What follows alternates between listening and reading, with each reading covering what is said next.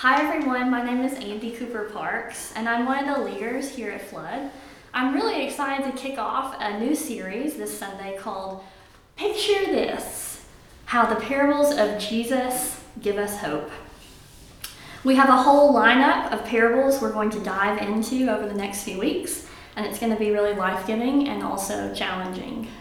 I hope you'll tune in. They're all going to be standalone, so feel free to share them afterwards with friends or those you feel need to hear this.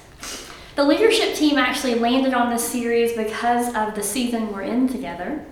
Most everyone living in the world right now has not lived through a pandemic this scale or severity.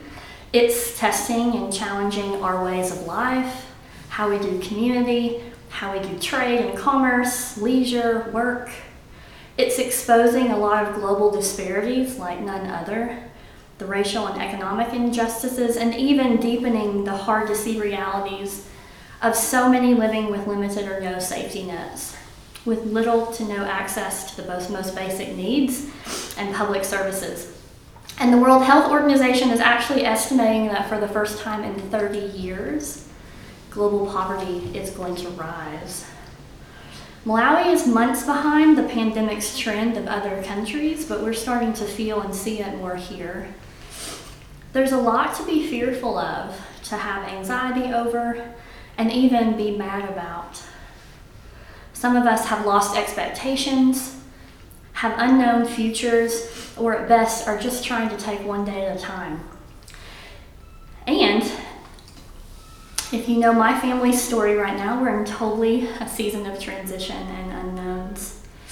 It's also in these times when hard things happen that would normally just be difficult.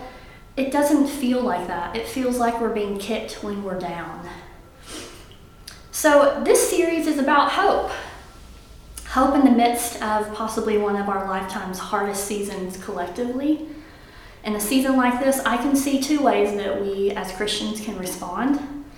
We can look at this pandemic and all the other global issues that are and injustices that are surfacing. And we can look at the version of the Christian faith that seems way too small to help us address these problems and just say, no thanks. Or we can dig in and expand our faith and try to listen with new ears and see with new eyes the one who has walked all paths that we might take. So, to do number two and not number one, we may need a re education, as this progressive theologian named Marcus Borg said. I learned about this guy because he's one of my dad's favorite, uh, my dad's a retired United Methodist pastor. He loves his readings. And Borg challenges us to a renewal of the heart and practice of our Christian faith. He specifically talks about how education really matters for adults, particularly in times of change and transition. So, for many in the church, education is actually going to involve re education from a way of seeing Christianity that we learned as a child to a way of seeing Christianity that makes persuasive sense to us as adults at the beginning of the 21st century. This is a very pressing need right now, and it's actually really difficult to give one's heart over to something that our head's going to reject. Now, when we talk about changes or re education, what is he talking about? And Brian McLaren, who is a theologian that I particularly like, he puts it this way Sadly, in too many ways, we continue to reduce the scope of the gospel to the individual soul and nuclear family framing it in a, in a comfortable, very personalized format. It's all about personal devotion, personal holiness, and a personal Savior. And this very domesticated gospel will neither rock the boats that we need rocking or step out of them into stormy waters, which is what um, society is calling us to do. We have, in many ways, responded to the global crises that we have right now with a very incredible shrinking gospel. So, one alternative of this would be to turn to hopelessness. But instead, the expansion of our faith needs to include a hope for us and the generations that are going to follow that can face the big problems that are facing our world today. So I hope you're with me on number two, meaning digging in. And this is why we're going to talk about Jesus' parables. Many of us have learned these as children. Others of us have heard countless messages on them as adults. Don't let their familiarity lose their power to surprise and inspire us. They are essentially a great place to come back to some of Jesus' core teaching. If you're new to the parables, they're short stories that Jesus told us to give hope for God's kingdom. Now, what's cool is that they're actually about how to make king, the kingdom reality on earth comes really nicely from our previous series about the Lord's Prayer, where we all know it Thy kingdom come, dot, dot, dot, on earth as it is in heaven. Now, the point of Jesus' mission was to create God's kingdom here, now. These short stories or parables are about how to do that. So, we're going to jump into one of the most famous of his parables, the parable of the sower, and see if we can hear it with a new lens for our current circumstances. So, let's read the text, remind ourselves of the specific teaching, and just to tell you, this is actually a parable that's found in, in all of the synoptic gospels Matthew, Mark, and Luke. And we're going to be reading uh, from Matthew chapter 13, 1 through 9. The first part is actually the teaching, the parable. And then the second half, Jesus breaks it down for us. We're not going to read that part. Here we go. That same day, Jesus left the house and went to sit by the sea. Large crowds gathered around him, and he got into a boat on the sea and sat there. The crowd stood on the shore waiting for his teaching. And so Jesus began to teach. On this day, he spoke in parables. Here is his first parable. Once there was a sower who scattered seeds. One day he walked in a field, scattering seeds as he went. Some seeds fell beside the road, and a flock of birds came and ate all those seeds. So the sower scattered seeds in a field, one with shallow soil and strewn with rocks. But the seeds grew quickly and amid all the rocks without rooting themselves in the shallow soil. Their roots got tangled up in all the stones. The sun scorched these seeds and they died. And so the sower scattered seeds near a path this one covered with thorny vines, or thorns. The seeds fared no better there. The thorns choked them, and they died. And so finally the sower scattered his seeds in a patch of good earth. At home in the good earth, the seeds grew and grew. Eventually, the seeds grew, bore fruit, and the fruit grew ripe and was harvested. The harvest was immense 30, 60, 100 times what was sown. He who has ears to hear, let him hear. So, this parable is really simple on the face of it. The sower scatters his seed generously and it ends up on four different types of soil. Some land on the side of the road, some on rocks, other on thorny soil, and some in good soil. The first three, three groups of seed die, and the seed planted in the good soil flourishes and produces an abundant harvest. Jesus himself goes on to then explain the meaning of the parable. The sower is Jesus, the seed is God's word, and the different types of soil represent the hearer's ability to receive the word and allow it to grow and flourish in our hearts. Now, the harvest could be said to be our good works and faith, which are given for the nourishment of the world.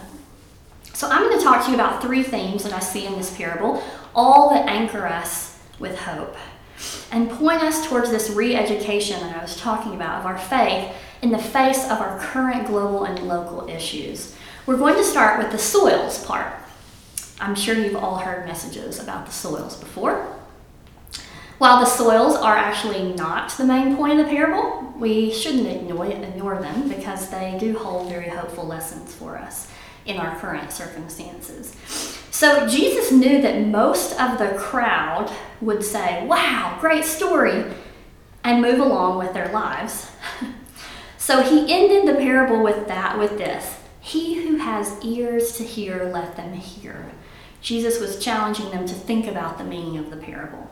So, the best part of Jesus' examples of these soil types is that a lot of us will experience most of them throughout our lives. So, each one has importance. So, the first one some fell along the path. Some people call this the blind heart or the blind faith. This is the in one ear and out the other crowd. Picture like a rural Malawian road hardened by years of travel of men, women, animals. What happens to the seed when it falls there? It sits out in the open for the birds to come and get if we don't take our faith and walk with Jesus seriously. That's the soil that we're representing. Some fell on rock. This is the second one.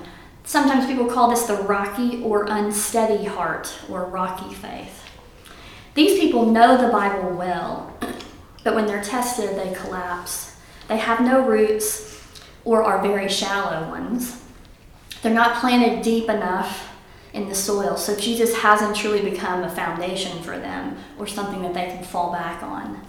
It's a superficial faith that springs up in, when times are good and when the heat comes, just like the sun on a very hot day here, the small seedling that shot up on that rock is going to wither, wither and die. A global pandemic might be another example. We can't finish school. You're limiting your social work, your social network. Don't touch anyone. Don't meet in church. We can all wither. The third is that the other seed fell among thorns. Sometimes this is called the rebellious or wavering faith or rebel faith, rebel heart. They hear the word but do nothing with it. So they know the Bible very well as well as the, the previous soil, but they don't truly accept it. They teach it but don't practice it. We're not if we're not earnestly seeking but to become more like Jesus, it leads to indifference about our relationship with him. So what happens? The source of that satisfaction comes starts to come from external things, the thorns, wealth, comfort, pleasures, prosperity. Even though the seed was planted in good soil, the thorns choke it over time. And then the fourth one, still other good, the seeds fell on good soil. Sometimes this is the remaining, the steadfast heart, uh, and it yielded a crop 100 times more than was sown. It may seem like really funny math, weird business strategy, possibly, but all of this was quite intentional in the parable with the disciples. So there's actually going to be times in your life when you feel like you're firmly planted in very good soil. And if you're there now, then by all means use this opportunity to love on others, to grow closer to God, and even throw some seed yourself. If that's not where you are, that's okay. You can get there, and we're going to come back to that. So I actually want to go back to the third soil, the, thorn, the thorny, the thorny soil, and this is the first thing that theme that I want to bring out. Uh, what are the thorns telling us? So this is actually the one that scares me the most, and the one that I think Jesus is asking us as a Christian community to think about during this time. Our generations and the younger ones that are coming up in a culture and a world that's now more fully aware of the kinds of injustices named on media headlines or on the lips of politicians and activists, integrated or felt so much more because of technology and our connectedness. But these same generations are also tempted to be immobilized and feel hopeless in the face of them. Part of the reason I would suggest is that the faith resources that the big church has provided during this time is actually too small to give hope in the face of injustice. Essentially, we're allowing on a very global scale that our faith is slowly being given up, it's giving up, it's conceding to give up in the face of these injustices. And I don't think that's what it's supposed to be. God is a God of justice. He loves it. He loves all his children, no matter the color of our skin, their born nationality, their disability status, age, sex, tribe, political party, wealth, etc. We just need to be ready to push through the thorns that don't make sense with what you know about Jesus and God. Thorns are typically protective or defense mechanisms. If you start seeing thorns, show up in your life and they're tightening around your faith, then dig into it. Why does that thorn hurt you? Why, why do those thorns make you angry or make you question things, things that you thought were true? How did that thorn even appear with the life that you currently lead?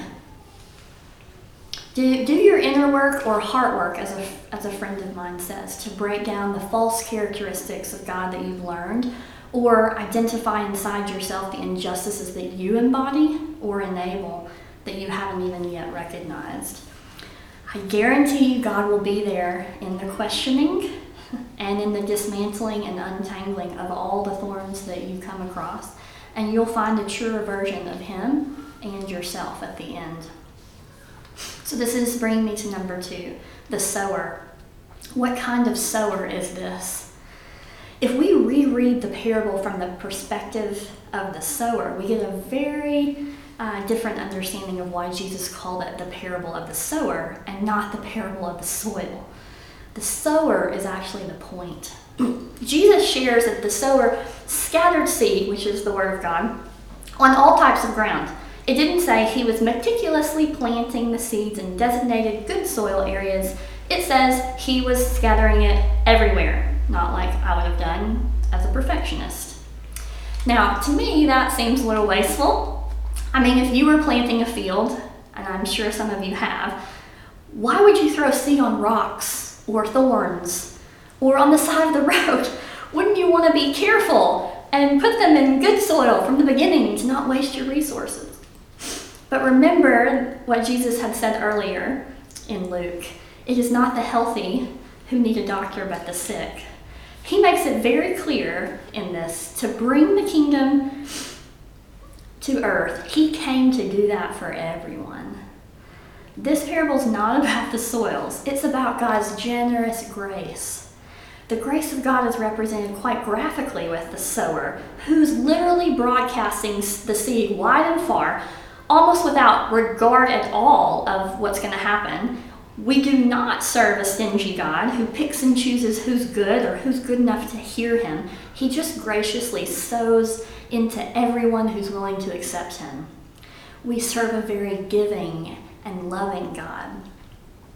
And the hope in this is catching that God actually just flings this seed everywhere, wastes it with holy abandon. Who feeds the birds? He whistles at the rocks. He is so confident there's enough seed. He gives a shout out, whoop whoop, to all the good soil. See, I'm going on. He just keeps on sowing.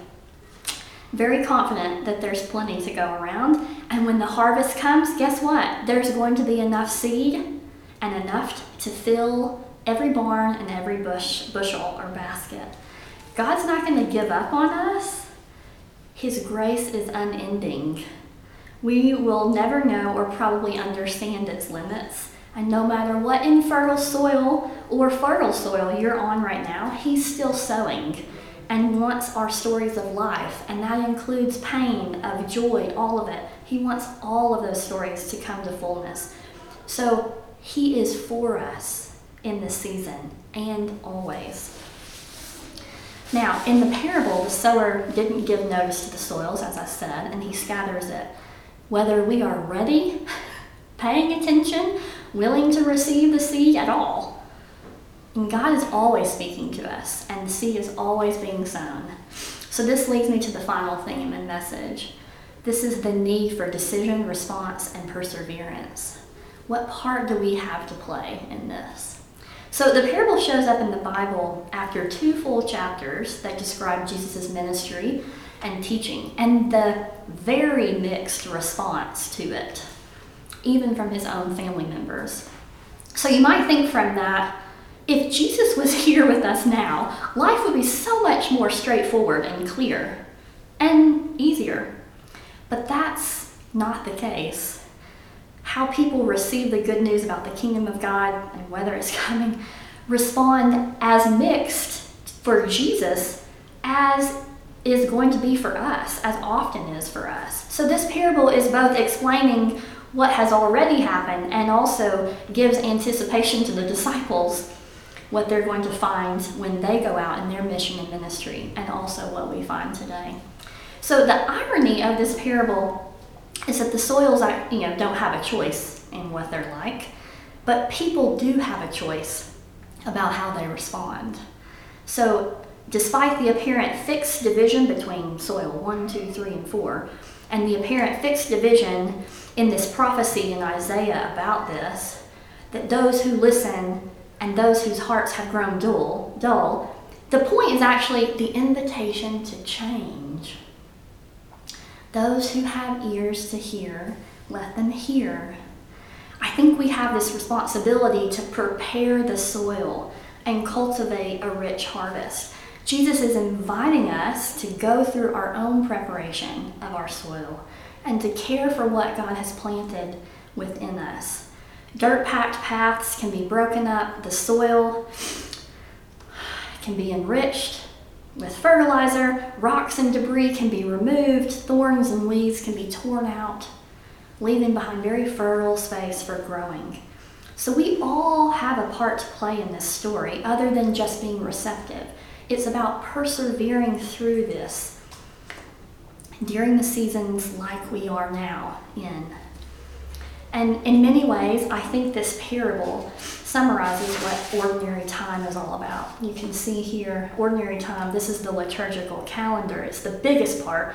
Ordinary time is represented by the green. So you can see how much of this, of the year, of the liturgical year, ordinary time makes up. And ordinary time, it's this season of the year when we are given time and space to farm our hearts and our soils to make what what we receive in other seasons of the year. And to be very honest, in preparing this message, I felt quite compelled to reach out to start counseling for myself. I have uncovered some thorns, and if I'm truthful, some huge boulders in my soil um, of my own life, and it's time to listen and to start breaking up that soil. And I think it is in these unprecedented times that we're being called to do the hard work of becoming better disciples of Jesus, to pray, to discern, to do things that take us outside of ourselves and our, our comforts, and do this extraordinary work. And with what Luke calls in this same parable in his version, patient endurance. So, when you're confused about all this mess of what's happening in your life or the world, dig in, pun intended. And remember this listen to the thorns, receive God's grace, and recognize that you don't know its real limits, and He is for us in this time. And prepare for change and persevere with patience. Despite some very indifferent, shallow, fruitless seeds, in the end, there is a harvest. And it is exceptionally and exponentially greater than we could ever have imagined. It may not be the way we expect it, but there is significant fruit at the end. There is so much right now that is heavy on us, and there's also so much to be hopeful for. And I pray that you can use this time to lean in and see what your heart is holding so you can be firmly rooted in Jesus' hope for the kingdom here on earth. Amen. God, I just ask that you be with us this week as we start and as we face the thorns that we are going to uncover. Allow us to just grab a hold of your hand to walk with right now. Give us courage to persevere and to do our necessary work for change within us and around us in our community and the world at large. Thank you so much for your love and for your timeless teachings. Amen.